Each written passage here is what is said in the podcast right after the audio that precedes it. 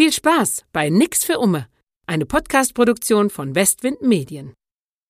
Man kann es in der Retrospektive immer so als einen glasklaren Weg zeichnen. Ja, weil ich das gemacht habe, weil ich das gemacht habe, weil ich das gemacht habe, bin ich zu dem geworden, was ich bin. Auf dem Weg selbst ist es nur wichtig, nicht die Scheuklappen aufzuhaben. Und ich persönlich hatte nämlich genau da eben so das, das, das Problem irgendwann, dass ich festgestellt habe für mich, ich will nicht nur eine Sache sein. Mach es im ersten Moment nur für dich. Vielleicht noch für mich, um mich zu amüsieren. Ich weiß noch, der erste Text, den ich dann auf diese Inspiration hin geschrieben habe, war ein Essay für die Testcard und ich hatte mich da monatelang mit gequält mit diesem Essay. Und dann plötzlich wurde daraus ein total murpiger Text, wie Hartmut sagen würde, in dem ich über diese Frage mit einem Weberknecht unter der Dusche debattiere. Das ist doch was total Tolles, was wir aber aus dem Urvertrauen gewinnen, was wir mit unseren Eltern haben. Wir wollen irgendwo sagen, dass uns jemand anerkennt für uns als Mensch, der wir sind, uns zu uns steht. Ob wir, ob wir scheitern oder ob wir Erfolg haben. Aber die Kreativindustrie, die Kulturwirtschaft funktioniert so einfach nicht. Hallo liebe Welt, da sind wir wieder mit dem Podcast Nix für Umme. Mein Name ist Oliver Uschmann, Storyteller, Rampensau, Texthebamme. Täglich gehe ich Gassi mit den Katzen entlang des Gartenteichs und bin Wahlmünsterländer. An meiner Seite befindet sich Markus S. Kleiner. Hallo. Ich bin Medienwissenschaftler, Medienexperte, Kritikfabrikant.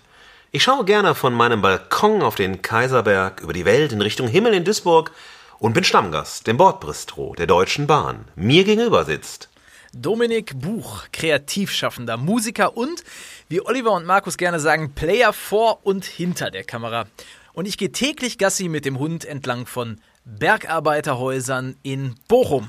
Und gemeinsam haben wir beschlossen, dass fortan gilt, nix für Umme. So,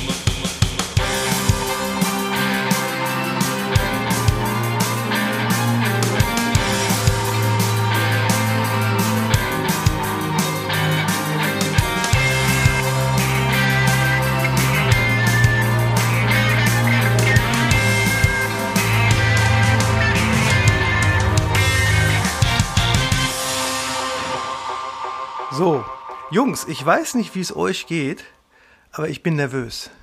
Wir haben äh, sehr viel, das muss ich dem Publikum sagen, wir haben sehr ja. viel gutes Feedback bekommen zum ersten Podcast, zur ersten Folge. Sagen. Und wenn man gutes Feedback bekommt, dann wird man nervös, ne, als Künstler. Oder? Das erste, das geht immer so raus, so in, in, ins Nichts, positiv ins Nichts. Ja. Und, dann, und dann kommt der Druck. Ich spüre den Druck. Beim okay. Theater spricht man ja immer von der zweiten. Das ist die zweite Vorstellung nach der Premiere, die immer in die Grütze geht. Und schon. ja, aber ihr habt Probleme, die ich nicht habe. Äh, ich freue mich einfach zu machen. Das ist immer so. Ich bin nicht nervös, ob es das nochmal so gut wird oder nicht. Ich bin erstmal nur so, ich will's machen. Und danach, wenn ich es mir nochmal anhöre, dann denke ich manchmal, hui, ha, hätte ich nochmal nachlegen können oder das war jetzt so suboptimal, aber ich bin erstmal immer so, ich, ich will machen, ich will es auf den äh, Tisch bringen, ich will es raushauen. Ja, Richtig, wir, sind, wir sind jedenfalls solch kraftvolle Raushauer, dass wir schon in der zweiten Folge eine neue Rubrik eingeführt haben, nämlich die Nachlese. Die Nachlese. So, die Nachlese. Dominik, ich muss den Leuten erstmal erzählen, dass ich seit der letzten Folge unablässig Spotify laufen habe. Immer Dominik Buch und Hörbuch auf Dauerschleife. Immer, ob ich da bin oder nicht, damit du ein bisschen mehr Einnahmen hast. Denn wir haben letztens darüber ah. gesprochen, äh, dass äh, bei Spotify und bei Streaming wenig herumkommt, aber du hattest nicht ganz auswendig im Kopf, wie wenig. Und die Nachlese ist immer ein Rückblick auf offen gebliebene Fragen. Dominik, hat es was gebracht, dass ich seit dem letzten Mal rund um die Uhr ja. deine Musik laufen lasse? Ja, ich würde dir äh, sehr gerne jetzt auch gute Neuigkeiten von meinem Kontostand mitteilen. Aber äh, leider, äh, also du hättest mir vielleicht lieber einen 5-Euro-Schein per Post äh, nach Bochum schicken sollen. Das hätte mir mehr gebracht. Ich habe mich mit dem Thema noch mal ein bisschen ähm, auseinandergesetzt. Natürlich freue ich mich total, dass du ähm, meine Musik hörst, unabhängig davon, ob äh, das in meinem Portemonnaie wandert oder nicht. Aber ähm, ich habe einfach mal mir den Spaß erlaubt, mir äh, genau mal die Zahlen anzugucken von meinen eigenen Songs, vom eigenen Streaming. Denn äh, alles das, was man so allgemein an Statistiken im Internet findet, ist natürlich immer extrem individuell. Und deswegen habe ich mir die Auswertung exemplarisch mal für meinen Dezember bei Spotify und Co. angeschaut. Und ähm, ich habe ja ähm, da komme ich vielleicht an späterer Stelle nochmal drauf zu sprechen. Aktuell ähm, äh, relativ viel Airplay im, im Fernsehen, aber auch im Social-Media-Bereich mit äh, meinen VfL-Liedern, die ich da so mache. Und mein VfL-Song, ja, der ähm, äh, sehr, sehr viel Aufmerksamkeit gerade im Dezember bekommen hat, ähm, der hat mir pro Klick über alle Streaming-Plattformen hindurch 0,2 Cent eingebracht. Ähm, insgesamt ähm, habe ich bei, äh, im Dezember bei Amazon 0,44 Cent pro Play verdient und äh, bei Spotify 0,26 Cent.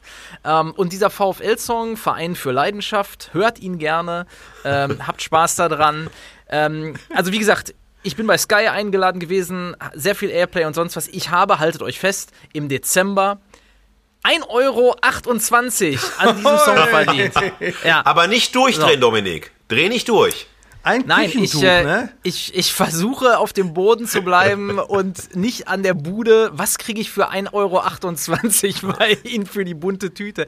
Ähm, nein, also ähm, was, was wichtig einfach dabei ist nochmal, ähm, das ist jetzt mal exemplarisch ähm, auf einen Song gerechnet. Man, man verdient da keine hunderte von Euros oder sowas mit, äh, mit diesen Songs, jedenfalls auf meinem Niveau.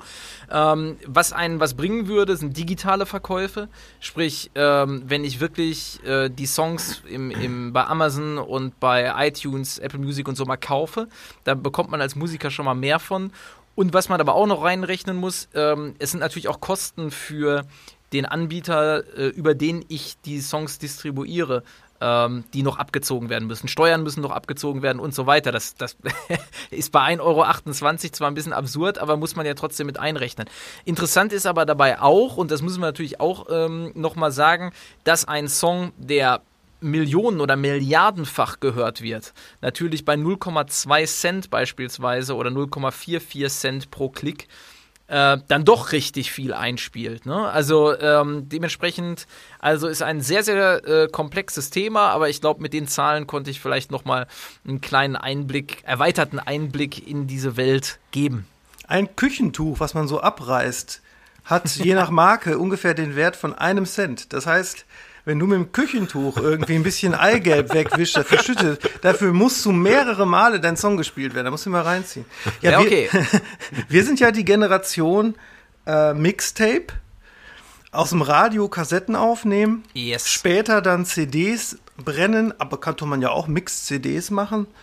Ähm, natürlich auch Schallplatten sammeln diese Download-Geschichte ist ja im Grunde ein Irrtum der Geschichte gewesen, formal, ne? Also, weil ich muss ja schon zugeben, auch so klein diese, diese Beträge sind. Ich, lieb, ich liebe ja äh, Streaming, weil das ist mein Kindheitstraum. Das passt zum Thema heute, wie wir wurden, was wir sind. Es war mein Kindheitstraum, in meiner Heimatstadt Wesel, in dem kleinen, aber dicht gepackten Plattenladen namens Pop Shop, der tausende von Platten und CDs hatte, auf kleinstem Raum, eingeschlossen zu werden ja, meinetwegen wochenlang, wenn mir einer ein bisschen Brot reinreicht, ein bisschen Wasser und alles hören zu können. Gratis. Jederzeit. Ja.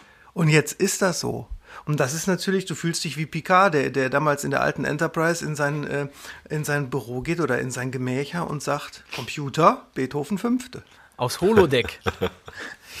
ja, und das bringt uns zum Thema der heutigen Sendung, wie wir wurden, äh, was wir sind. Die, als die wir heute durchs Leben schreiten. Na?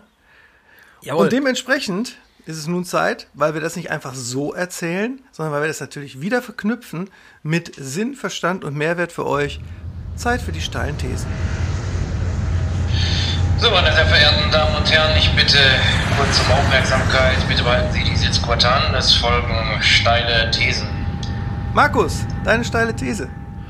Ja, jetzt haltet euch fest, sie ist länger als letztes Mal. Es tut mir leid. Oh Wer Ambiguitätstoleranz ausbildet, und Ambivalenz erleben kultiviert, hat größere Chancen, selbstbestimmter, aus den eigenen Talenten und Leidenschaften ein längerfristig glückendes und beglückendes Berufsleben zu machen. Aber auch, um mit dem eigenen Scheitern besser umzugehen, das Scheitern als Chance zu begreifen. Und jetzt kommt ihr.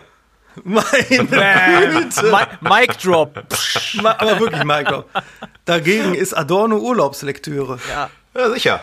Ja, ich Okay. hoffe, ich denke mal, Dominik macht das ein bisschen Buch einfach. macht's wieder kurz. Und zwar habe ich natürlich dazugelernt seit der letzten Folge. Und zwar negiere ich jetzt nicht mehr in meiner These, sondern sage, probieren anstatt fokussieren oder finde deinen Weg beim Laufen.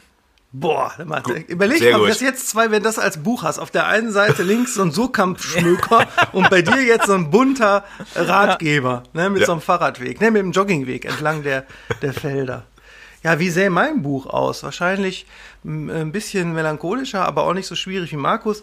Meine These heißt, wer sein freies Kindheits-Ich glücklich macht, schafft es eher, seine Berufung als Beruf auszuleben. So, Markus, wie immer, bevor wir unsere steilen Thesen erläutern, was hast du in letzter Zeit auf den Gleisen erlebt oder warst du überhaupt auf den Gleisen? Denn wir befinden uns ja schon wieder in einem knüppelharten Lockdown. Nächste Haltestelle Berlin Hauptbahnhof. Sie erreichen voraussichtlich keinen Ihrer Anschlusszüge. Bordbistro. Das Leben auf den Gleisen stand vollkommen still. Keine Zugfahrt seit Anfang Dezember. Frei nach dem Motto Lockdown will tear us apart again. Dadurch stand aber die Kreativarbeit nicht gleichermaßen still. Aber ich muss sagen, kulinarisch, ich habe ja letztes Mal von berichtet, lebe ich seit dieser Zeit viel, viel besser. Als Kind bin ich total wenig Zug gefahren. Ich kann mich sogar an keine einzige Zugfahrt erinnern. Als Kind der frühen 1970er Jahre war die Überlandsmobilität Autosache. Ob im Alltag oder mit Blick auf den Urlaub. Im Rückspiegel eine Zeit unendlicher Langsamkeit, eine Kaugummi-Ich-Zeit. Und Kaugummi mochte ich noch nie. Das erste einprägsame und zugleich absurd abenteuerliche Zugerlebnis fand 1990 statt und ging gleich vier Wochen durch halb Europa mit einem Interrail-Ticket. Ich frage mich, gibt's das heute noch? Seid ihr auch mal mit, Inter mit dem Interrail-Ticket durch Europa gefahren? Und das Ich war wollte es immer mal machen. ja, und das war lange Zeit vor diesem unermüdlichen Instagram-Tourismus. Und jetzt kommt für euch beiden Fußballfreaks der Hammer. Ihr werdet mich rausschmeißen aus dem Podcast nach der Geschichte. Die Reise begann am 8. Juli 1990 und führte über Rom. Allerdings erreichten wir Rom erst am 9. Juli. Für alle, die es nicht mehr wissen, am 8. Juli fand das Endspiel der Fußball-Weltmeisterschaft in Rom statt. Deutschland gewann historisch 1 zu 0 gegen Argentinien. Das Siegtor schoss Andi Brehm in der 85. Minute nach einem Foul-Elfmeter. In Deutschland sahen 24 Millionen Deutsche das Spiel in der ARD. Und wir waren auf Europatour, ein Zug, in dem so gut wie niemand Interesse an diesem Spiel hatte. Ja? Diese vierwöchige Reise durch Europa mit dem Interrail-Ticket hat das Zugfahren mit einer spezifischen Aura und Atmosphäre versehen, die es bis heute für mich hat. Das hält bis heute an. Das ist so ein Hintergrundrauschen, diese Reise. Und das Schönste auf dieser Reise, das kulinarisch tollste Erlebnis, war nicht im Bordbistro, sondern es war wabbeliges Weißbrot. Ordentlich Mayonnaise drauf und Thunfisch.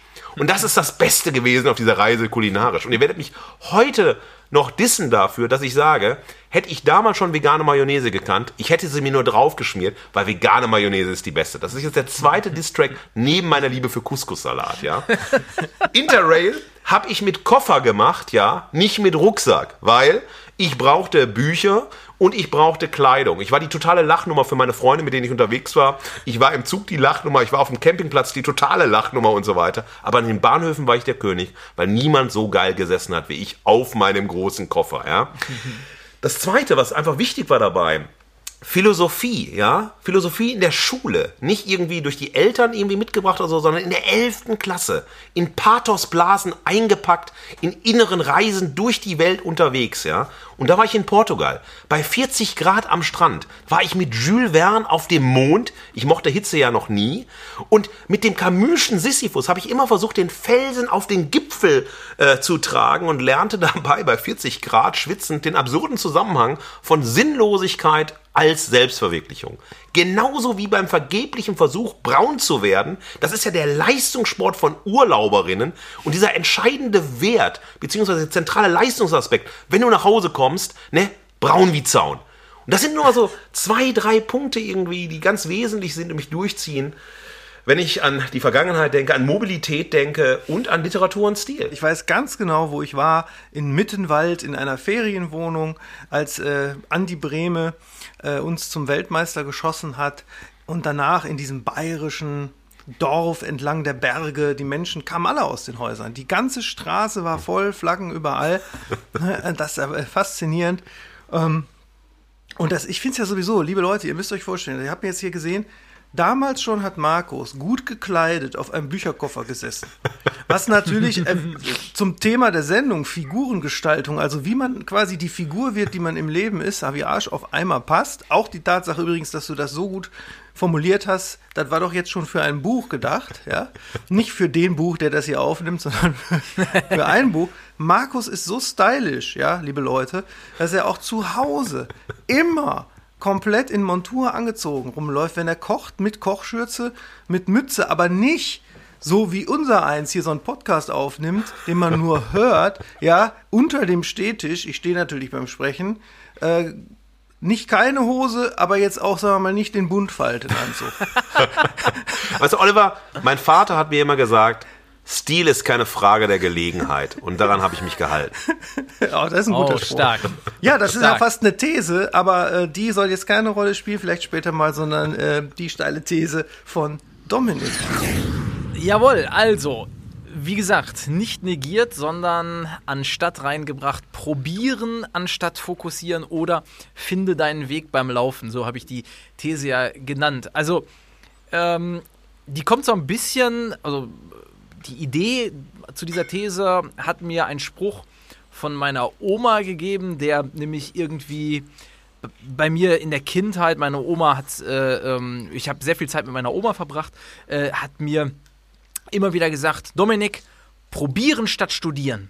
Das ist das Wichtige, ja. Probieren statt studieren, damit meinte sie natürlich nicht, äh, dass man kein Akademiker werden solle, sondern einfach Sachen auszuprobieren und nicht zu lange darüber zu reden, äh, nicht zu lange darüber philosophieren, äh, abzuwägen und sowas, sondern einfach mal machen, auch mal den inneren Schweinehund zu überwinden und so weiter und so fort. Und das ist eine Sache, die jetzt im Nachklang für mich, gerade in der Vorbereitung auf diese Sendung, nochmal so eine ganz andere Bedeutung gefunden hat als damals als Kind. Als Kind fand ich das auch immer irgendwie so ein bisschen doof, irgendwie so, nee, ich will das jetzt nicht. Ne? Das war natürlich auch manchmal so irgendwie, hier ist der Rosenkohl, probieren statt studieren. Also nee, äh, Oma, der schmeckt mir nicht. Ne? Aber äh, in, der, in der Nachbetrachtung von dieser Bedeutung ähm, muss ich sagen, das hat auch ein Stück weit meinen Lebensweg, äh, mein Großwerden, mein Erwachsenwerden, ähm, ja, sehr geprägt. Denn wenn ich ehrlich bin, ich habe nie so den hundertprozentig geraden Weg gemacht, der mir eigentlich immer so gegeben war. Also theoretisch war das immer klar. Ich bin sehr, sehr früh äh, musikalisch interessiert gewesen, habe mit fünf Jahren Klavierunterricht äh, äh, genommen. Ich glaube, mit, mit acht Jahren oder neun Jahren ist die Geige schon hinzugekommen. Ähm, ich habe, äh, bin sehr klassisch, also musikalisch klassisch sozialisiert worden, ähm, auch im kirchlichen Umfeld mit Chören und so weiter.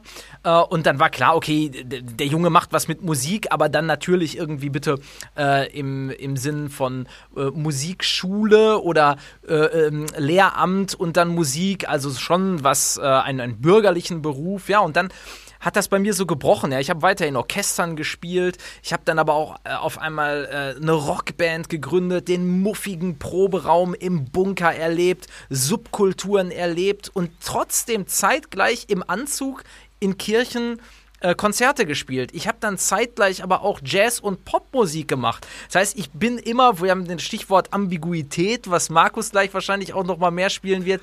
Bei mir war es nie ein Weg. Ja, ich habe immer viele Sachen ausprobiert. Ich habe ähm, Parodien dann gemacht, die mich auf Bühnen gebracht haben. Ich bin dann ins Schauspiel reingekommen. Ich habe Medienarbeit äh, gemacht. Ich habe Moderation gemacht. Ich war fürs Radio interessiert. Und natürlich war ich Fußball verrückt schon von erster Sekunde an. Und ich, mir war klar, okay, ich werde kein Fußballprofi werden. Ja, da gab es schon auf dem Bolzplatz deutlich ambitioniertere Kollegen, die da weitergekommen sind. Aber ich habe eben alles probiert.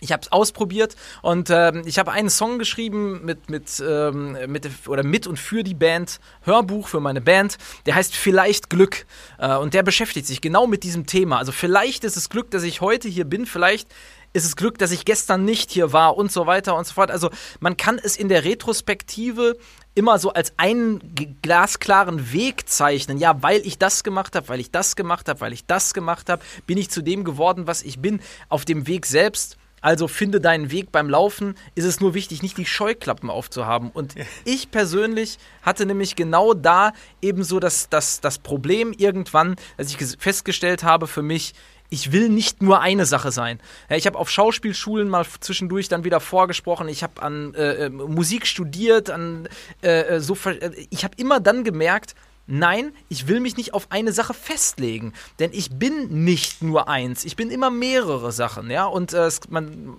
sagt im Psychologiebereich ja, spricht man ja auch oft von äh, Fear of Missed Options, ja, ähm, das habe ich, das ich ein Stück weit auch gehabt, ja, dass ich irgendwie Angst hatte, irgendwas Also das zu muss verpassen. man kurz übersetzen, liebe Leute. Nicht, Ja. das ist nicht die Angst vor Mistoptionen, dass man also in den Güllehaufen fällt, sondern Mist, äh, I-M-I-S-S-E-D, die Angst, etwas zu verpassen. Richtig, genau. Und das hat mich aber letztendlich, äh, auch wenn es was Negatives eigentlich ist, das hat mich aber zu dem gemacht, der ich heute bin, dass ich äh, versucht habe, äh, alles mitzunehmen und erst heute, ähm, was heute, also ich sag mal so um die, als ich um die 30 war, ähm, da habe ich das erst für mich festgestellt, dass das mein Gold äh, äh, war, dass ich eben all diese Sachen erlebt habe, nicht einer Subkultur äh, nur zugeneigt war, nicht eine Sache nur durchgezogen habe. Denn ich glaube letztendlich, äh, es ist super, dass wir in der Welt ganz viele Fachfrauen und Fachmänner haben, aber wir brauchen einfach auch Leute äh, wie uns, die eben äh, in vielen Bereichen unterwegs sind und die Kreativität in alle Wege sprudeln lassen. Ja, ich glaube, das verbindet uns drei ja und das ist ja auch das Thema der nächsten Folge. Äh, wie geht man damit um, wenn man halt nicht der Ultra-Nerd ist, nur in einem Bereich besonders gut ist, sich nur auf einen Bereich fokussiert, sondern wenn man da eben ausprobieren möchte, genauso wie du es schön beschrieben hast, einfach mal schauen, passt das zu mir, passt das zu mir nicht, kann ich das spielen, kann ich das schreiben, kann ich das sagen, kann ich das denken und so weiter. Und das ist ein großes Problem, was immer das ist, ah, nee, also das System möchte nicht, die Industrie möchte nicht, irgendwelche Leute finden das komisch und so weiter, und dann mache ich das nicht, ich passe mich an. Und diese Freiheit, sich zu nehmen, alles Mögliche auszuprobieren. Also wirklich dann, ne, im Fußball dieser Libero zu sein, der einfach immer, ne, springt vor, wo ist er denn gerade, wo wird er denn gerade gebraucht? Was soll's denn? Das zeichnet uns aus und ich finde, das ist ganz, ganz wichtig, wenn wir über Kreativwirtschaft sprechen, über Kulturarbeit sprechen, auch die Bereitschaft zu haben und den Mut zu haben, überall mal hineinzuschauen und sich auszuprobieren und nicht der Ultrameister nur in einem Bereich zu sein. Ja, absolut. Äh, Also ich, ich habe vor allen Dingen auch festgestellt, dass es immer wieder ähm, richtig, richtig tolle Leute in meinem Leben gab und gibt, die in einem Bereich richtig stark waren. Und von denen war ich immer angezogen und fasziniert, was für Meister die ihres Fachs sind, gerade im Musikbereich oder im Schauspielbereich.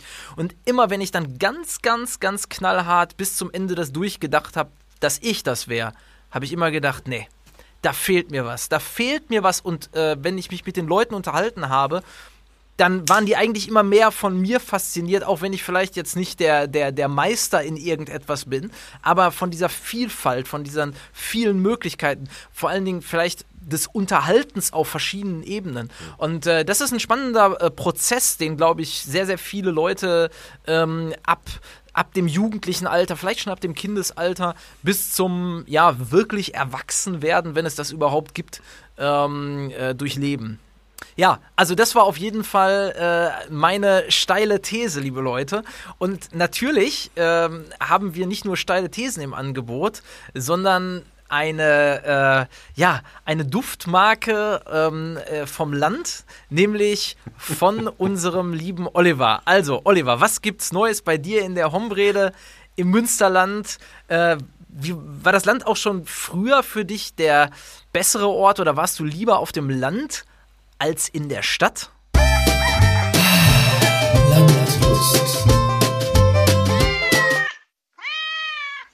Ja, da kann man jetzt spontan ein Bild mit Soundtrack einfügen, das zu deinen Ausführungen passt. Und zwar, wie ich auf dem Rücksitz der Eltern zum Campingplatz der Großeltern fahre in Holland und es läuft, wie es damals Familientradition war, Peter Maffay. Und zwar der Song, der zu deinen Ausführungen passt. Auf dem Weg zu mir habe ich mich oft verlaufen. Verstehst du? So, also Land. Ich habe den Campingplatz geliebt, äh, meiner Großeltern. Ich bin in Wesel am Niederrhein aufgewachsen, mittelgroße Stadt drumherum, Deiche, Seen, Trauerweiden, Hans-Dieter Hüsch, Land, ja.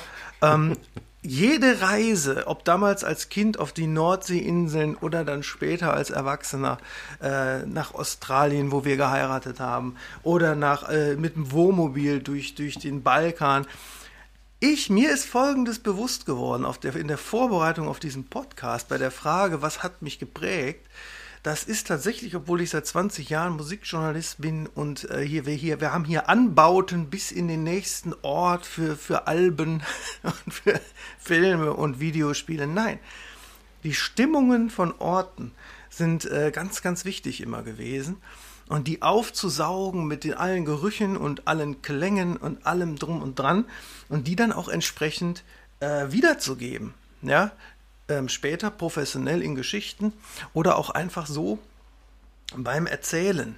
Und das ist zum Beispiel auch, wenn man sich überlegt, äh, das soll ja den Leuten hier auch immer was bringen. Wenn ihr da draußen auch einen besonderen Draht habt zu Atmosphäre, zu Stimmung, ähm, dann bringt das ein in Gesprächen im Storytelling. Ne? Mhm. Man macht ja auch, muss man ja offen sagen, Smalltalk und so hat mit Leuten, von denen man vielleicht was will oder im beruflichen Bereich und so.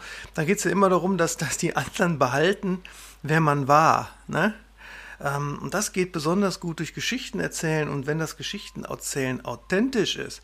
Und authentisch ist es, wenn man Stimmung einbringt von Orten, die man erlebt hat. Markus macht das auch immer sehr schön und bei unseren WhatsApp-Kommunikationen abseits dieses Podcasts fängt Legendär. Dann immer, ne, fängt dann immer so an auf seinem Balkon und dann beschreibt er die Eichhörnchen, wie sie sich jagen und, und genau die Konsistenz der Butter auf dem Brot und das Rauschen in, in, in, in den Bäumen im, im, am Kaiserberg. Ne? Also das äh, Stimmung hat mich da wirklich ähm, wahnsinnig geprägt. Und, das, und jetzt hier bei uns im Münsterland auf dem holistischen Heimathügel, äh, den haben wir, wir haben ja nicht umsonst alles, was wir machen, nach dem Relaunch unter dem Motto Hombrede gestellt, weil ähm, zum einen natürlich diese Straße auf der ganzen Welt nur ein einziges Mal existiert. Auch dieses Wort gibt es kein zweites Mal, so wie uns auch nicht. Und zum anderen aber auch, weil hier so ein quasi entlang äh, des Feldes hier Natur und Kultur sozusagen in unserem Refugium äh, zusammenkommen. Ich habe zwischendurch auch mal im natürlich, ich habe lange in Bochum gelebt, da studiert. Ich habe auch in Berlin gelebt. Ähm, Liebe war, wo war ich in Bochum meistens? Im Botanischen Garten. Wo es jetzt übrigens eine Hörstation gibt, wo Silvia und ich eine Geschichte auch haben. Es gibt in Bochum die sogenannten Bankgeheimnisse. Das sind so kleine Bänkchen und das ist eine Hörstation. Da läuft eine Geschichte, die spielt an dem Ort. Ja. Wo war ich in Berlin oft? Fahrrad in die S-Bahn, raus zum Wannsee. Ja. Und dann wirklich war jetzt keine Angeberei, dann bin ich da gewandelt auf den Faden von Fontane. Ich hatte so gelesen, wo ist er gewandert? ja, wirklich war, wandelte ich äh, auf äh, Fontanes äh, Faden. Ja. Und ja, Natur, Land, ganz wichtig. Ne? Oder auch, wenn man guckt, als letztes Beispiel, in der Rubrik Heimliche Werke auf der Hombrede bei Silvias Kunst, dass äh, sozusagen die Notenblätter, wo sie Noten auf echte Blätter schreibt und die dann wieder in der Natur aussetzt und die natürlich überhaupt keiner findet, außer durch Zufall. Also das ist sozusagen die ultimative Freiheit der Kunst, nur für einen selbst, für den Moment, für das Erlebnis und vielleicht natürlich für absoluten Matrix-Flash eines Menschen, der zufällig dieses Blatt findet. Natur. Ja, das finde ich eine ganz, sie ganz lebe tolle hoch. Sache. Und Markus sagt jetzt wahrscheinlich Natur, sie lebe hoch. Oh, gefährlich. Ein deutscher Romantiker. Das kann ich als Mensch der kritischen Theorie und des äh, nüchternen Rationalismus so nicht stehen lassen. Na, ich genieße ja die Natur hier mit meinem Blick auf, ähm, na, auf den Kaiserberg auch, aber ich bin halt einfach urbaner groß geworden, weil ich ja auch wie du, ich bin ja neben dir im Endeffekt groß geworden, weil meine äh, Schuljahre waren in Xanten am Niederrhein. Ah. Ja, und wir hatten halt den Dom, Siegfried und den Archäologischen Park und viel Spießertum. Und ähm, Xanten hatte so eine geschlossene Urbanität, es war ja, war ja ein Dorf oder eine Kleinstadt, wie man es nennen will. Und Wesel hatte ja eine, irgendwie eine größere Struktur mit einer direkteren Natur drumherum und so weiter. Und ich war immer dabei, dass ich total unzufrieden war in diesem kleinen, idyllischen, die Wiesen und dann der Bauer und dann auch diese Weisheit, was der Bauer nicht kennt, das frisst er nicht. Und all dieser, das hatte auf mich immer was Erdrückendes gehabt. Dann hattest Urbani- du vielleicht in Xanten als, als, als junger Mann äh, an der Getränkefirma vorbeigelaufen, in der mein Vater gearbeitet und noch vor den ersten Computern die Bestellungen auf so riesige Blöcke eingetragen hat, auf denen Ah. in Punkt 4 Schrift äh, Zeilengröße man wirklich dann äh, die Rheinfeldskästen geschrieben hat. Denn so klein ist die Welt. Und mein Vater hat als junger Mann Ja. bei TuS Xanten bis hinauf in die damals dritte Liga gespielt. Bis ist das so? vor 20.000 Menschen. Ja, ja, die waren in den 70er Jahren äh, ziemlich groß. Ja, und ich habe So, ja. einen, einen Teil meiner Jugend in Wesel verbracht und in Flüren, ja, in den Diskos.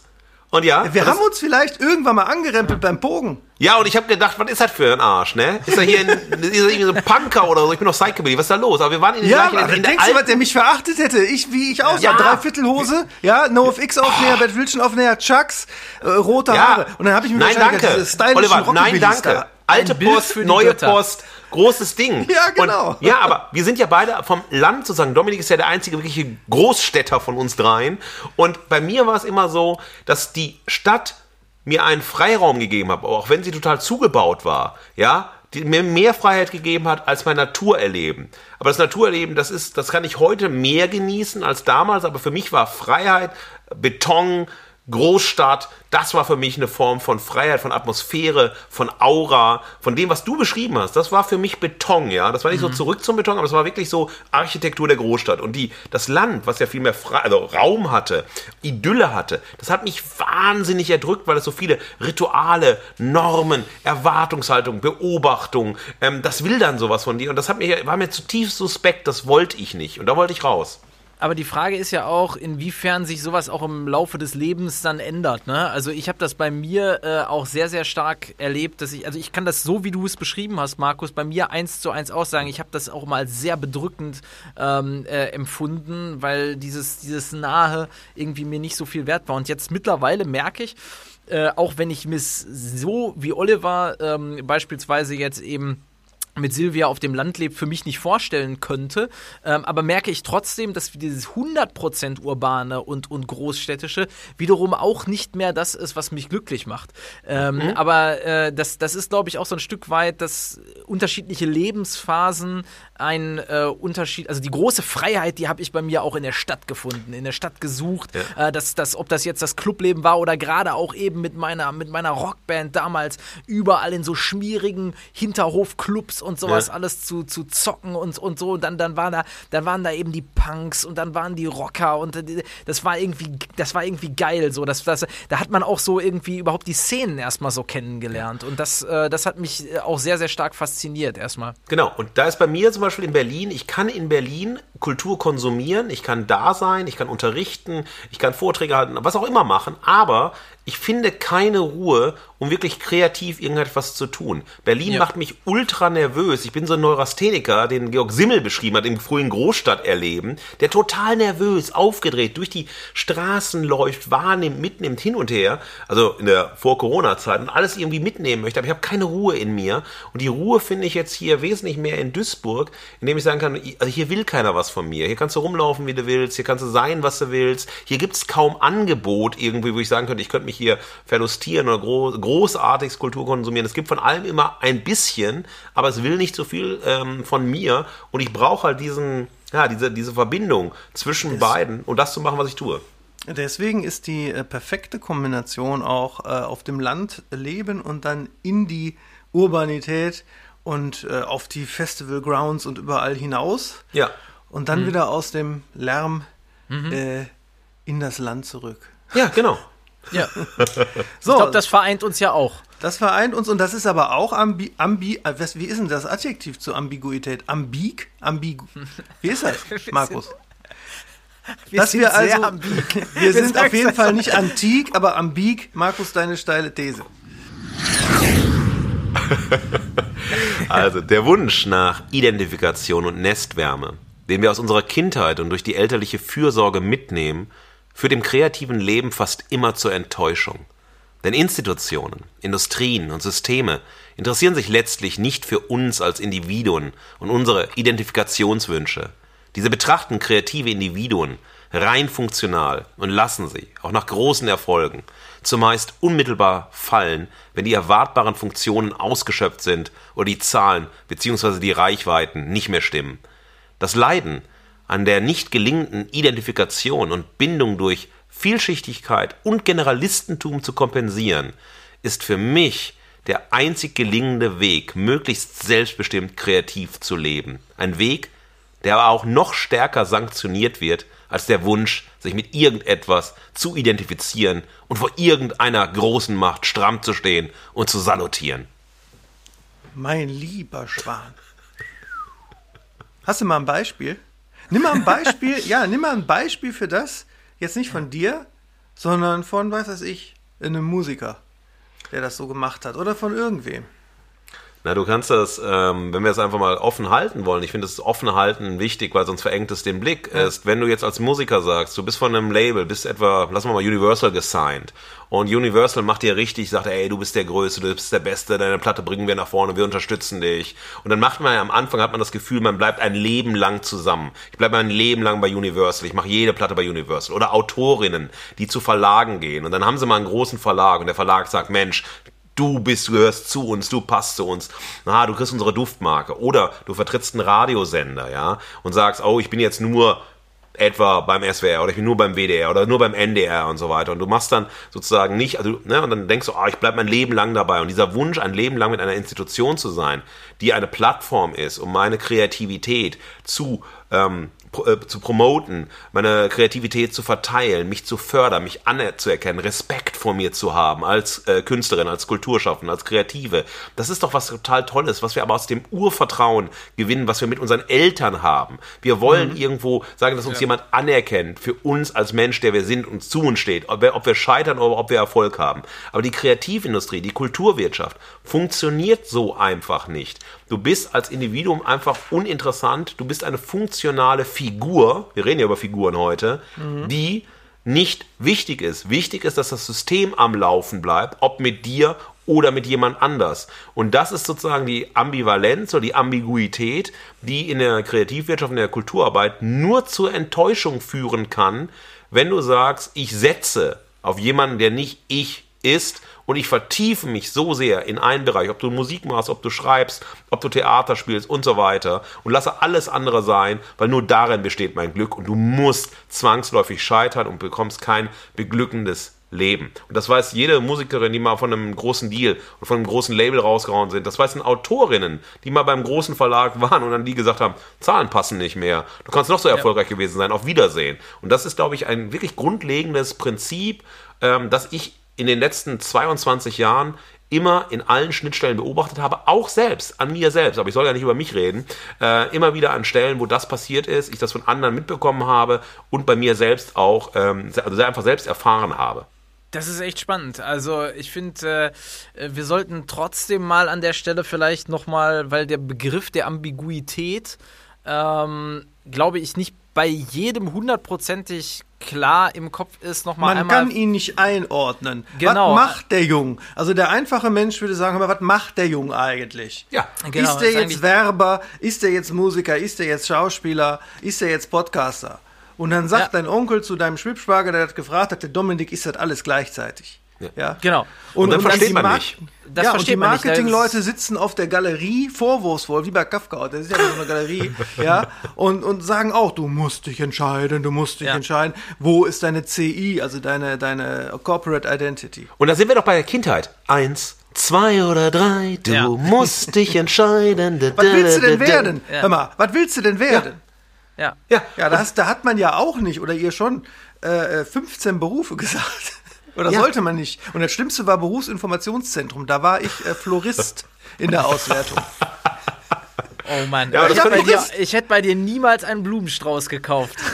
Doch, ich schon. Er ist so liebevoll im Garten und ist so stolz, wenn er Gartenarbeit macht und berichtet ja. immer so stolz von seinen gelingenden Schneiden, ja, Bauen. Stimmt. Ich korrigiere mich. Du hast Was wart ihr denn beim BIZ? Das gibt's gar nicht mehr, ne? Aber damals ging man, liebe Leute, in dieses BIZ mit der ganzen Klasse. Man setzte sich vor damals schon uralte Rechner Ja. und man gab irgendwelche äh, Multiple-Choice-Sachen ein und dann spuckte der Rechner den Beruf aus. Es waren natürlich nur bestimmte Berufe vorgefertigt und für die gab es so Informationsblätter, Ja. die man dann mitnahm. Und ich war Florist. Aber ähm, also bei mir war es so, wir hatten auch diesen Besuch und ich habe den einfach ignoriert, weil ich habe, ich hab's, also wisst ihr, wie, ich war dabei, ich habe dann aber wirklich meiner Lehrerin damals gesagt so, ich habe da keinen Bock drauf, weil ich mache eh so einen Quatsch nicht. Also ich werde eh das, was ich werden möchte. So, ich musste nicht vom Computer äh, irgendwie erklärt bekommen. Und äh, das fand die damals gut. Ich, ich, Ja. die, fand, die fand das, das war eine Aussage und dann musste ich das nicht machen. Also bei mir war es ganz suspekt, weil ich bin dort hingegangen in meiner harten Psychobilly-Phase, meiner Jugendkulturphase, einer meiner Subkultur mit 40 Zentimeter wasserstoffblonden Flattop und so Klingons-Antennen an den Seiten und so Lederhose, Lederweste, aber kein T-Shirt drunter und so war Sommer wieder. Aber wisst ihr ja, Sonne und ich sind ja nicht so. Und dann guckte die mich an und sagte, das kann ich Ihnen sofort sagen.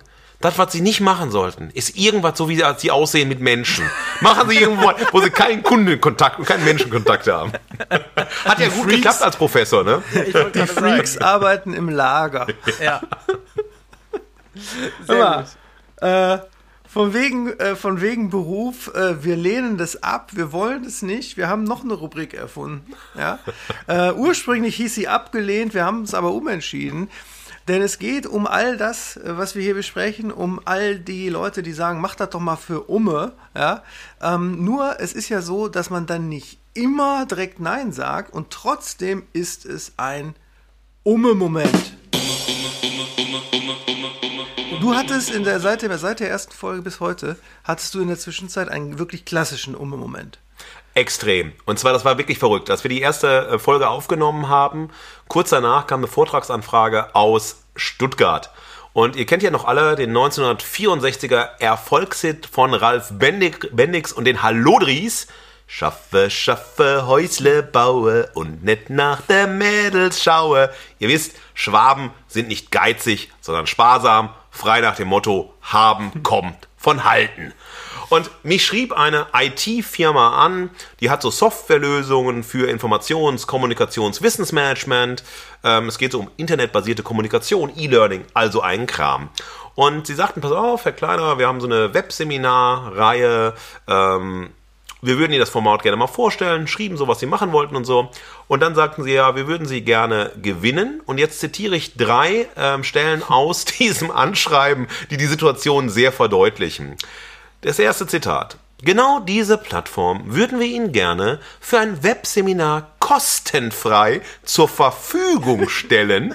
Unsere Idee ist es, in regelmäßigen Abständen Webseminare zu unterschiedlichen Themen anzubieten. Da muss man doch schon mal suspekt werden. Ähm, man fragt mich für einen Vortrag an, sagt mir dann aber ein paar Sätze weiter, dass man mir eine Software kostenfrei zur Verfügung stellt, obwohl ich nie danach gefragt habe. Punkt eins. Zitat Nummer zwei. Bei einer Kooperation hätten Sie, also ich, die Möglichkeit, Ihre, also meine Ideen nicht nur Ihren, also meinen, sondern auch unseren, also deren Kunden und Interessenten vorzustellen. Was Wahnsinn. Was, Moment, es geht weiter. Was bestenfalls zu einer weiteren, und das ist einer der beschissensten Worten überhaupt, Lead-Generierung führt. so, so. Du kriegst also ein Anschreiben. Du hast nicht danach gefragt. Die wollen dir was kostenfrei zur Verfügung stellen, dass du was machst, weil, das ist ja der schlimmste Begriff, du musst Führer werden. Ja, du musst irgendwo Leader richtig. sein. Wir müssen das schon wieder auflösen für die Leute. Ja. Lied mit EA. Die Ja. haben doch jetzt wieder gedacht teilweise zu Hause, was soll der denn da für einen Song jetzt Ja, schreiben? ja. Was, für soll der eine Kleiner jetzt auch noch singen? Soll er noch singen? da? Was soll denn der. Scheiß? Also, ich soll Führergenerierung bekommen. Ja. So, der dritte, dritte Zitat. Das genaue Thema und die Inhalte dürfen Sie selbstverständlich frei wählen. Aber die Voraussetzungen sind lediglich ein informativer Charakter sowie die Ansprache einer breiten Zielgruppe, die unserer Zielgruppe entspricht. Leute, äh, man wird angeschrieben. Man kriegt etwas angeboten, was man nicht will. Man sagt, es, wir stellen dir was umsonst zur Verfügung, aber du musst so und so und ich werde Führer. Wir mir Führerschaft angeboten, ja. Ich rufe dann die gute Frau an, weil ich bin ein höflicher Mensch, meine Eltern haben mich gut erzogen. Fragt dich jemand, will dich jemand einladen, reagierst du freundlich drauf. Ich rufe an und höre mir so an, was die Sache ist und ich war schon sehr suspekt, dass in solchen Anschreiben, die kommen, also liebe Leute da draußen, wenn ihr solche Anschreiben bekommt und noch nicht mal in einem Anschreiben das Thema Honorar auch nur in einem Nebensatz erwähnt wird, löscht die Mail sofort und seid nicht höflich und ruft an. Ich habe also angerufen, rede mit der zuständigen Dame, die mir die E-Mail geschrieben hat und die wundert sich und sagt so, hören Sie mal, Herr Kleiner, ja, aber wir stellen Ihnen doch 3000 Leute im Newsletter, ne, wir haben 3000 Leute im Newsletter und unsere Kundinnen und so weiter, wir stellen Ihnen das für umsonst zur Verfügung und Sie können ein Thema machen, worauf Sie Lust haben, müssen Sie gar nicht vorbereiten, haben Sie doch bestimmt irgendwie in der Schublade, müssen das nur unterhaltsam machen, wir haben mal so Videos von Ihnen gesehen, das fanden wir ganz lustig, können wir uns vorstellen und so. Da sage ich ja, aber, aber warum stellen Sie sich denn vor, dass ich umsonst für Sie, für Ihre Kunden, weil im Endeffekt haben Sie jetzt letztlich mehr davon, als ich davon haben werde, weil Sie so eine Webseminarreihe haben und irgendwelche Speaker brauchen und so weiter. Gerade mein Buch Streamland draußen, äh, ne, das ist so eine Thematik, die Sie haben wollten und so. Da meinst du, ja, aber Sie kriegen doch Reichweite. Und sie hat es, also sie hat sich nicht darauf eingelassen. Wir haben eine halbe Stunde diskutiert. Ich habe auf jeder Seite versucht, ihr klarzumachen, dass das nicht geht, eine unmögliche Anfrage ist. Und auch bin auch auf diese drei Zitate eingegangen und wollte einfach in Dialog kommen. Und irgendwann sagte sie so, ja, ich rufe sie in zehn Minuten zurück. Ähm, ich rede mit dem Geschäftsführer. Und dann habe ich am Ende gesagt, weil ich wurde dann irgendwann sauer. Also nicht sauer, ich war höflich und so, aber ich wurde innerlich total sauer und habe dann eins gemacht und habe ihr gesagt, pass auf, ich schlage Ihnen vor, ich mache gerade einen Podcast, äh, der heißt Nix für Umme. Es geht genau um solche Anfragen, solche Themen und so weiter. Und ich schicke Ihnen, sobald er draußen ist, den Link und möchte jetzt an dieser Stelle mit dem Podcast Nix für Umme absagen. Und liebe Leute da draußen, wenn ihr solche Anfragen bekommt, wenn ihr solche unmöglichen Dinge bekommt, sagt doch einfach, es gibt da so einen Podcast. Nix für Umme. Hören sich das, doch, hören sich das doch mal an, ja? Um aus diesen unseriösen Anfragen, ja, mit diesen ignoranten Ausbeutern und Nicht-Ernstnehmern, denen einfach klar zu machen, warum man so nicht handeln kann, beziehungsweise man kann so handeln, dann ist das aber ziemlich scheiße und zynisch. Umme wird in dem Moment zur Wumme. Ja, mega gut zusammengefasst und ich würde es noch ergänzen und sagen, liebe Leute, wenn ihr eine Geschichte habt, die ähnlich wie bei Markus ist, ja, dann schickt die uns gerne äh, einfach, einfach mal zu über Instagram oder verlinkt uns und so weiter. Wir freuen uns auf jeden Fall davon euch auch zu hören. Ja, wir sammeln Umme-Momente. Ja, und Wir Oliver. sammeln Umme-Momente und ich hatte einen anderen Umme-Moment, wo ich gerne sozusagen äh, zugesagt habe. Und zwar alte Bekannte von mir, äh, die äh, vor zwei, drei Jahren die Anthologie Potz Blitz gemacht haben über die erste Begegnung mit der Popmusik. Die war damals auch schon ein Benefits-Projekt. Die machen jetzt den zweiten Teil. Der, die Erlöse sollen den darbenden, sterbenden Clubs zugutekommen, jetzt nach dem Corona-Jahr, den Live-Clubs. Und es geht dann in dem Buch, äh, bei dem jeder mitschreiben kann, liebe Jungs, ähm, um prägende Erlebnisse äh, bei Konzerten in kleinen Clubs. So, und das ist dann natürlich so, was da sage ich, okay, ich helfe euch bei der Verlagssuche. Irgendein Verlag muss ja dieses Plug-and-Play fertige Buch, das dann angeliefert wird, als Sammelband solcher Erlebnisse äh, publizieren. Der Verlag, der das bei der ersten Anthologie gemacht hat, unsichtbar, äh, liegt im Grunde auf Eis. Und da helfe ich dann äh, bei der Verlagssuche einfach mit, weil das ja dann zum Beispiel mit der Wertschätzung für die Clubs zu tun hat, die für ihre Lage jetzt nichts können. Ja, das finde ich sehr, sehr löblich, Oliver. Aber, Ja, das ist, aber das ist ja diese Unterstützungskultur, von der wir beim letzten Mal gesprochen haben, dass man sagt, okay, ich kaufe dein Buch, du kaufst mein Buch. Und hier sagt man, okay, ich unterstütze euch mit symbolischer Arbeit, indem ich was für euch schreibe, euch mit einem Verlag vermittle und so weiter, weil ich das Projekt so gut finde und das unterstützen möchte. Aber es hat eben eine Wechselweisigkeit, weil dich eben auch Live-Musik interessiert, die am Herzen liegt, dir wichtig ist, gerade als Musikjournalist, als Musikliebhaber, der du bist. Ich meine, beim Dominik ja genauso. Ich meine, was wird ein großer Moment sein, wenn du irgendwann im Stadion stehen wirst und mal live deinen geilen Song äh, für Ja. Bochum spielen wirst und so weiter. Und das ist eben eine Ebene, die wir nicht als mit nix für Umme klassifizieren, sondern einfach sagen, nee, das ist symbolischer Tausch, das ist wichtig. Und so treibt man eben auch Kulturfelder, die vielleicht in der Sackgasse stehen, solidarisch. Das ist ja auch noch ein Thema, mit dem wir uns beschäftigen werden. Solidarisch voran. Und man hat eine andere Form, eine Entlohnung dafür. Und es ist nicht so etwas, wir stellen Ihnen kostenfrei Lead-Generations-Tralala zur Verfügung. Ja, Ja. und mit diesem schönen Bild, Dominik nach der Corona-Zeit im Stadion des VfL Bochum den Song live performend, ja, äh, gehen wir über in den Pod, zum Podplot. Immer Podplot.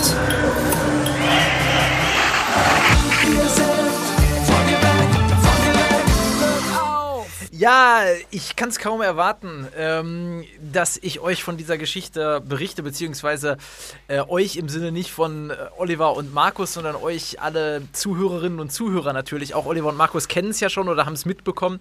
Ähm, hier hat sich äh, seit der letzten Folge viel ähm, äh, ergeben und äh, grenzt eigentlich so ein bisschen an an den Umme-Moment. Also es könnte man könnte es auch in den Umme-Moment reinschieben, aber ich pack's in den Podplot.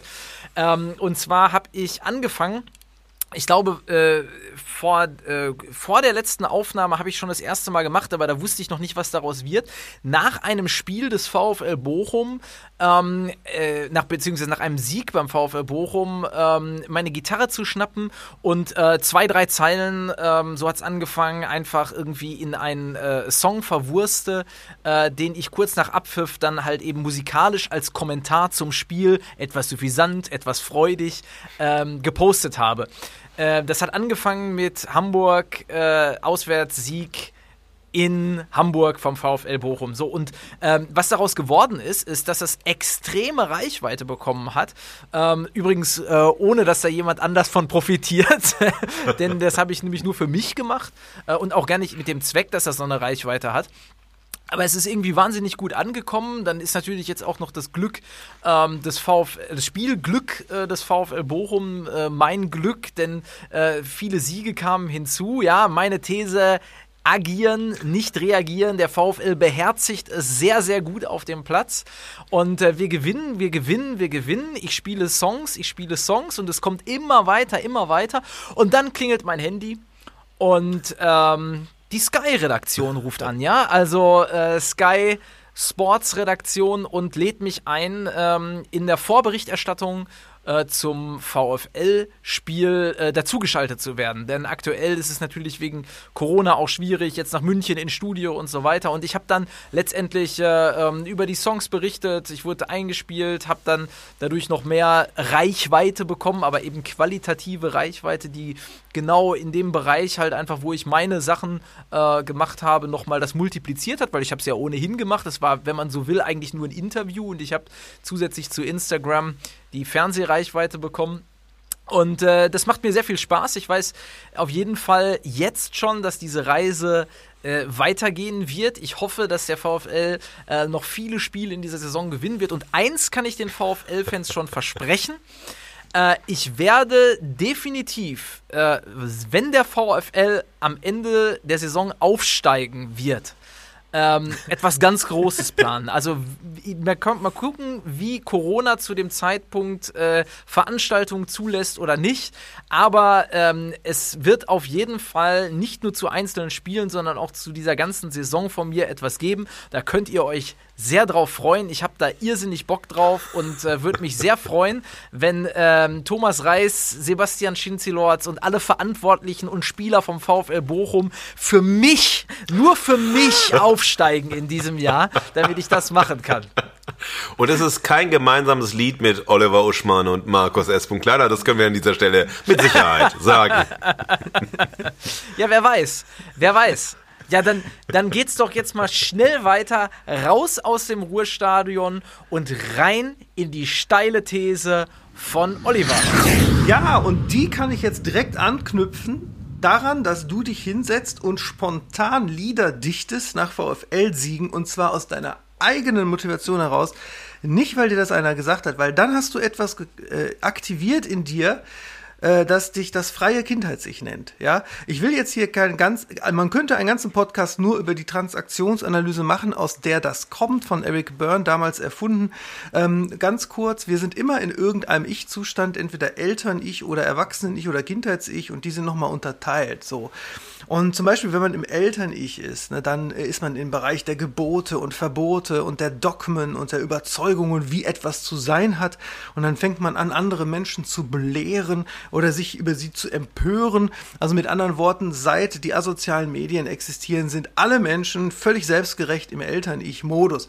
Wenn man jetzt auf diesen Modus reagiert, dann kann es sein, dass man in das Kindheits-Ich gedrängt wird und zwar in das unfreie, in das kontrollierte Kindheits-Ich beispielsweise. Dann fängst du an rumzustottern, dich zu verteidigen, ja, obwohl du gar, du bist vor Gericht. Ja, der Prozess von Kafka bringt das unfreiwillig perfekt auf den Punkt. Ja, habe ich damals auch meine Magisterarbeit mit Leidenschaft darüber geschrieben, Transaktionsanalyse angewendet auf äh, das Kafkaeske. Und auch wenn du rebellierst, und das führt einen jetzt zum Beispiel in die Jugend, Punkrock, äh, harter Alkoholismus von 17 bis 24, äh, Bukowski lesen, Proberaumbunker auch bei mir in Herne, wo der Gestank der Toiletten wirklich der Genfer Konvention absolut äh, widersprochen hat. Äh, äh, äh, Laternen austreten, randalieren, an, an, an Silvester nicht nur draußen sein, das ist ja auch mittlerweile verboten, sondern Nachbargangs äh, mit Böllern beschmeißen und zurück.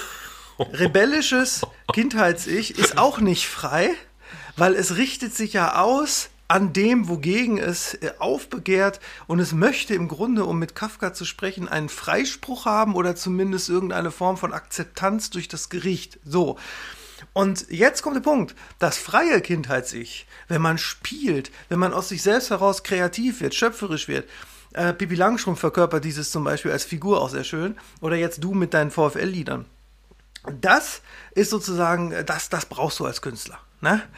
Und das hast du natürlich, wenn deine Kindheit jetzt nicht schon von vornherein katastrophal verläuft, hast du das tatsächlich als Kind, also bei mir war es so, als Kind, so von drei bis zwölf, da habe ich zum Beispiel nicht nur diese Atmosphären entsprechend aufgesaugt, die ich heute noch teilweise Bilder verwende in Romanen, sondern da habe ich dem, der, der Familie Loriot vorgespielt. Die ganzen Filme, die ganzen Sketche im perfekten Timing beispielsweise. Ähm, habe angefangen mit zwölf, mein erste, äh, habe ich Kritiken geschrieben auf Schreibmaschine oder mit Kuli über Lieder im Radio, Singles, Alben, äh, alles, was nicht bei drei auf der Bäume war. Ich habe mich mit 14 bei Powerplay beworben, mit selbstgemalten, auch die Screenshots habe ich nicht gemacht vom Gameboy, sondern ich habe den Text geschrieben und so ein Bild gemalt. Ähm, mit 14 erste Romanfragment im Wohnwagen äh, äh, der Großeltern und so weiter. Und dann, also das war frei. Und dann so von Pubertät, Adoleszenz bis ins Erwachsenenleben hinein, ähm, kam ich im Grunde dann innerlich äh, immer mehr vor Gericht. Und spätestens im, also die, die persönlichen Gründe dafür will ich jetzt zu weit führen, da können die Menschen auch gerne mal zum Beispiel bis zum Schluss lesen, aber im Studium, im Germanistikstudium hat, ist dann das Schreiben endgültig versiegt, weil in dem inneren Gericht saßen jetzt nicht nur tiefenpsychologische äh, äh, Figuren, sondern auch zum Beispiel, da saß auch Reich Ranitzky. Da ja. saß auch mein eigener Professor. Ja, da saß ständig ein innerer Zensor, und ähm, als ich Silvia kennenlernte, war komplett, äh, im Grunde war ich gelähmt mit dem Schreiben. Und dann äh, kam sie, auch aus der bildenden Kunst ja auch kommt, mit diesem absoluten freien Atmen, mit diesem totalen, was du gerade auch gesagt hast, Dominik, mach es doch für dich. Ja. Mach es entweder, mach es im ersten Moment nur für dich. Vielleicht noch für mich, um mich zu amüsieren. Und dann hatten wir uns ja gesucht und gefunden. Und aus diese, ich, ich weiß noch, der erste Text, den ich dann auf diese Inspiration hingeschrieben habe, war ein Essay für die Testcard. Das sollte eigentlich eine Analyse werden über die Frage, ob Humor in Fanzines noch existiert. Und ich hatte mich da monatelang mit gequält mit diesem Essay. Und dann plötzlich wurde daraus ein total murpiger Text, wie Hartmut sagen würde, äh, in dem ich über diese Frage mit einem Weberknecht unter der Dusche debattiere. So, und dann relativ zügig ging das los, dass wir hier, also noch nicht hier damals, die, die Hui-Welt, die Habmut-Welt erschaffen haben, die ja von diesem freien Kindheits-Ich, von diesem anarchischen, von diesem Mach es für dich und Scheiß auf die anderen, äh, von diesem freien Atmen lebt. Und das geht eben tatsächlich nur, wenn du äh, ja dieses, dieses freie Kind in dir mitnimmst, weil das ist vielleicht der Tipp für alle.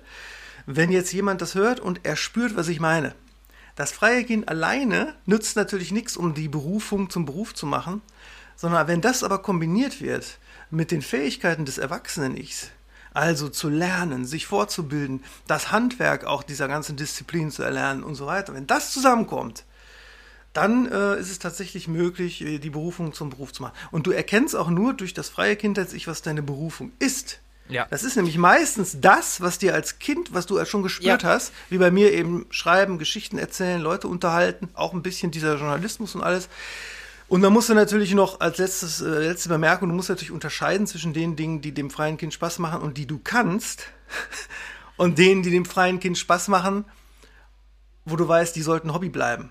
Ich Ja. wäre, ich wäre Tischtennisprofi gerne. Nein, bin ich nicht gut genug für. Ja, zum Beispiel wie bei dir mit Fußballer. Ich wollte gerade sagen, das ist genau, genau das Thema. Und ich finde, du bringst es so geil auf den Punkt in deiner These. Ich habe da noch nie drüber nachgedacht, aber in dem Moment, wo du davon gesprochen hast, ist es wirklich eins zu eins bei mir so, dass ich jetzt sagen kann, wenn ich mich als Kreativschaffender bezeichne, dass ich genau das mache, was ich als Kind, worin ich mich ausgetobt habe. Ein bisschen Musik, ein bisschen Parodie, ein bisschen Schauspiel, unterhalten, in den Medien unterhalten, auf der Bühne unterhalten. Und ich finde das sensationell, lieber Oliver. Äh, eine, das ist für mich nicht die steile These, das ist für mich die treffende These. Ich hätte jetzt gedacht, du sagst, das ist für mich nicht die steile These, das ist für mich die geile These. So, Männer, dann war die letzte Runde. Ich mache jetzt Feierabend. Machen wir hier den Deckel, ja? So, Deckel. Jungs, wer ist schuld? Und was bedeutet Schuld überhaupt bei unserem heutigen Thema? Na, ich, ich möchte es positiv wenden. Wer hat uns auf die Reise gesetzt? Wer hat uns mit dem ausgestattet, was uns eigentlich ganz grundlegend zu dem gemacht hat, was wir sind? Und das sind bei mir meine Eltern, die mir die Bedeutung und den Wert vermittelt haben, eine Haltung zu finden und für diese einzustehen. Aber auch diese Haltung und damit mich selbst zu überdenken und zu verändern, wenn es angebracht ist. Mein Vater hat mir immer wieder klargemacht, und ich möchte ihn zitieren, die Leute haben immer so schnell eine Meinung zu allem, aber so gut wie nie eine Haltung. Neben meinen Eltern war es meine Subkulturpraxis, die aus einem Leben mit stilbasierten Leidenschaften, mit Musik, Filmen, Mode und so Cluberlebnissen, eine Berufspraxis aus Leidenschaft und mit Stil gemacht hat.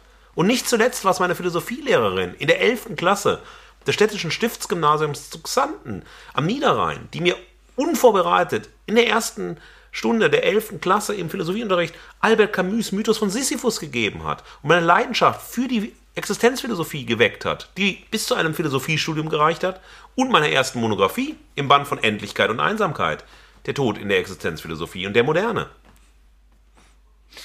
Ich habe äh, das Thema Schuld für mich negativ. Ich muss lachen, wie das so stehen bleibt. Wie der Existenzialismus so eine Sekunde stehen bleibt. Achso. Alles schweigt. So ein, so ein, so ein, so ein Reisigballen geht durchs Ja. Bild und dann spricht Dominik weiter. Ehrfurcht, Männer. Ja, das ist Ehrfurcht vor der Bildung.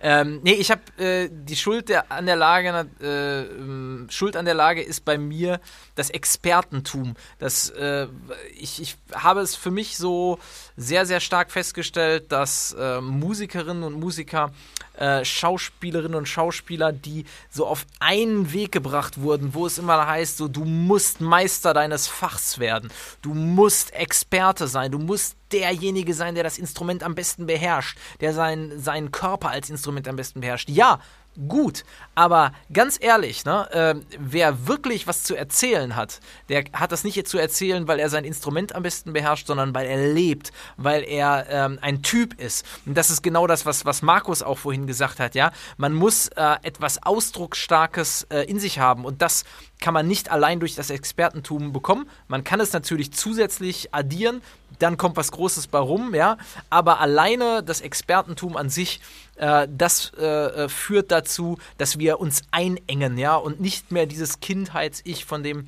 Oliver spricht, irgendwie so richtig nach vorne treiben können. Ja, und Schuld an diesem Einengen, an der, äh, an dem Einschreiben negativer Muster ins unbewusste Lebensdrehbuch oder destruktiver Einschärfungen sind natürlich alle, die bewusst oder auf meistens unbewusst an diesem Drehbuch äh, mitschreiben. Ne?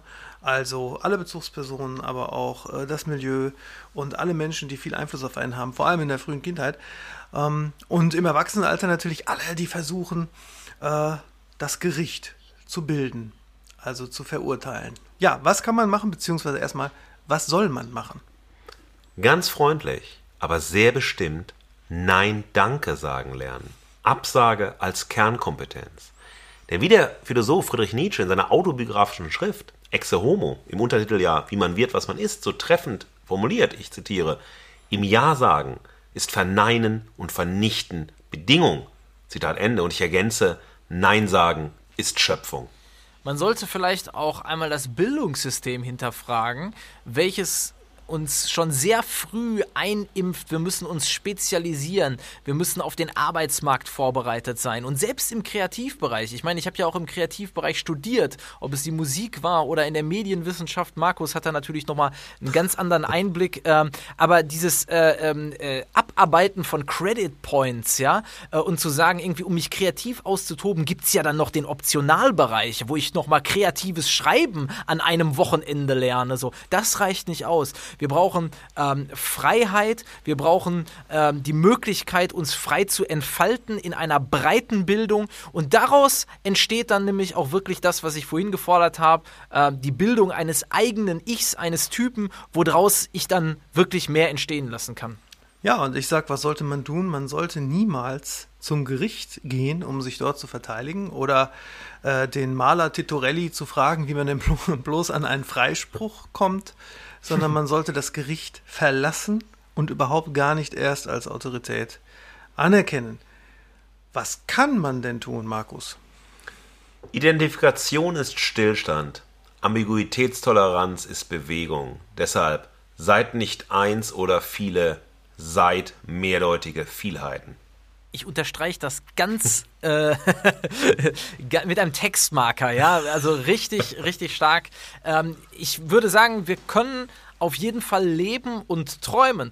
Denn nur unsere Träume führen uns zu etwas hin. Ähm, nur das Leben äh, führt dazu, dass wir neue Dinge erfassen, dass was Neues passiert. Und ganz ehrlich, wenn mir jemand, äh, meinem Kindheits-Ich, so wie Oliver das gesagt hat, äh, gesagt hat, äh, gesagt hätte, äh, Dominik, du stehst irgendwann auf dem Rasen im Ruhrstadion und bist da ein Teil von dem Ganzen äh, hätte ich gesagt, ja, Moment, mein, mein, Fußball reicht ja nicht dazu aus. Also äh, nie im Leben. Ja, aber meine Musik hat mich jetzt dahin gebracht. Mein, mein Typsein hat mich dahin ja. gebracht. Und äh, äh da, da sind so viele Umwege und, äh, ähm, und Ab, äh, Abbiegungen drin gewesen, die man nie hätte planen können. Deswegen einfach mal machen und träumen.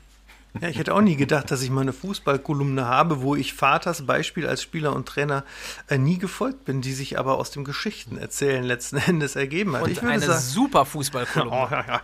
Ich würde sagen, äh, meidet Menschen, die das Gericht bilden und äh, macht euch offen für Menschen, die diesen freien Atem in euer Leben bringen und die auch mit ihrem freien Kindheits-Ich in Kontakt stehen. Wenn wir hier auf der Hombrede arbeiten und kreativ sind, dann denke ich immer an diese alte Anekdote von McCartney und Len, die bei I Wanna Hold Your Hand schreiben, gegenüber äh, saßen und äh, sagten, we wrote this song eyeball to eyeball, ja, weil, die, weil sie beide diese, ja, diese freie Schwingung äh, hatten.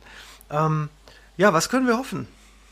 Ich möchte genau an dich anschließen und zwar mit Christoph Schlingensief in der U3000, als er diesen wunderbaren Satz geprägt hat: Freiheit durch Freiheit. Tretet den Institutionen nicht auf die Füße, rennt sie nicht ein, ignoriert sie und macht das, was wir heute versucht haben zu beschreiben. Euer Ding in der Mehrdeutigkeit. Seid auf der Reise, probiert euch aus, agiert, verzweifelt nicht, glaubt erstmal an nichts, aber vertraut euch selbst. Absolut. Wir hoffen natürlich außerdem, dass euch die zweite Folge jetzt auch gefallen hat und es nicht die klassische Theater-Zweite war, die nach der Premiere missglückt.